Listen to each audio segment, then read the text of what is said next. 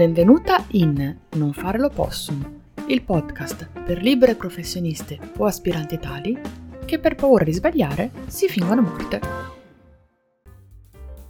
Episodio 10 Davvero? Siamo già al decimo episodio. Um, dicevo, episodio 10. Trovare il tuo perché.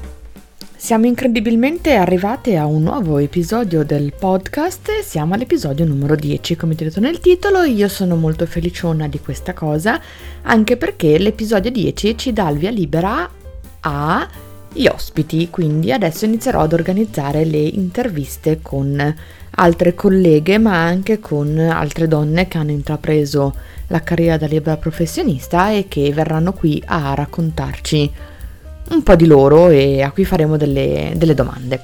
L'episodio di oggi parliamo del trovare il proprio perché. Trovare il proprio perché significa capire perché stai facendo quello che stai facendo e perché lo desideri fare. Si collima un po' con il concetto degli obiettivi di cui abbiamo già parlato e eh, con un aspetto molto importante che è quello dei tuoi valori e del tuo modo di rapportarti alla libera professione. Il perché che ti spinge ad iniziare una carriera da libera professionista è molto personale ed è molto diverso da persona a persona. Io ora ti racconto qual è stato il mio, ma ognuno davvero lo deve cercare un pochino dentro se stesso. Il motivo per il quale io ho intrapreso questa fantastica avventura è stato che mi sono resa conto per tantissimo tempo di mettere a servizio di titolari, capi, chiamali un po' come vuoi, una serie di qualità e caratteristiche molto mie personali, in particolar modo la capacità che ho sviluppato nel tempo di individuare soluzioni ottime per contesti particolari. Mi spiego. Non applico mai la stessa soluzione a tutti a tutte le clienti per esempio che ho sulla mia strada, ma è un processo di chiamalo creatività, di esperienza, di professionalità per la quale in base a ogni singola persona riesco a individuare quale sia la soluzione, lo strumento e il mezzo migliore per lei per raggiungere l'obiettivo della propria attività. Questo io l'ho fatto tantissime volte in maniera inconsapevole. Nel mio, nei miei diversi lavori mi venivano poste delle situazioni, mi trovo in delle situazioni in cui era necessario trovare delle soluzioni molto creative, come si suol dire. L'esempio che faccio io di solito è avere dei capi che ti dicono ah, sarebbe davvero figo avere una porta che si apre appesa al soffitto.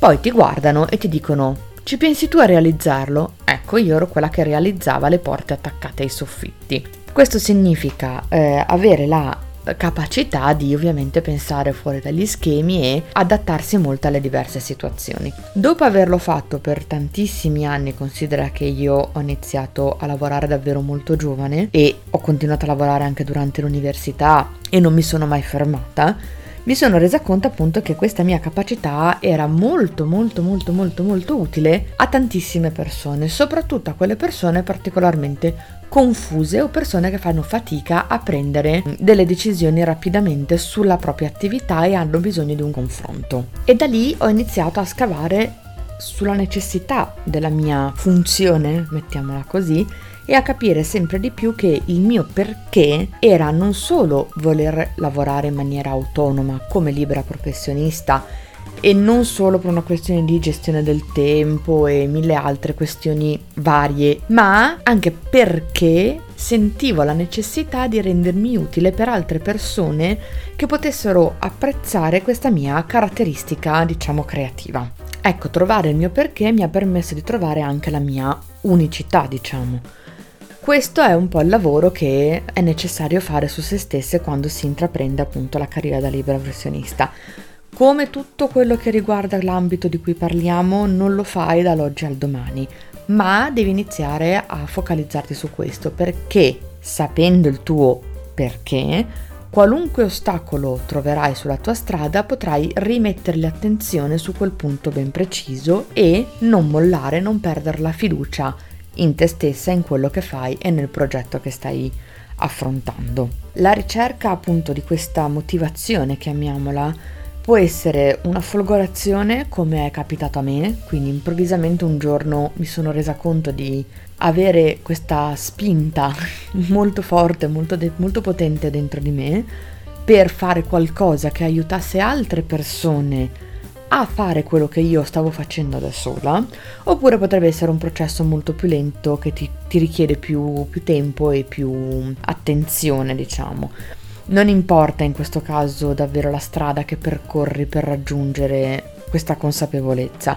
è però importante che tu sappia di doverlo, di doverlo fare, di non trascurare il perché, la motivazione, la spinta, chiamala col nome che preferisci, che ti porta e ti ha portato a intraprendere questo percorso da dipendente a libera professionista o in generale un percorso che ti porta verso la libera professione. Ecco, come sempre, la puntata del podcast è un momento per insomma muovere qualcosa, farti riflettere e spero che anche oggi sia, sia andata così. Io ti aspetto come sempre via mail se hai piacere di condividere con me le tue opinioni, le tue riflessioni a riguardo della, della, puntata di oggi.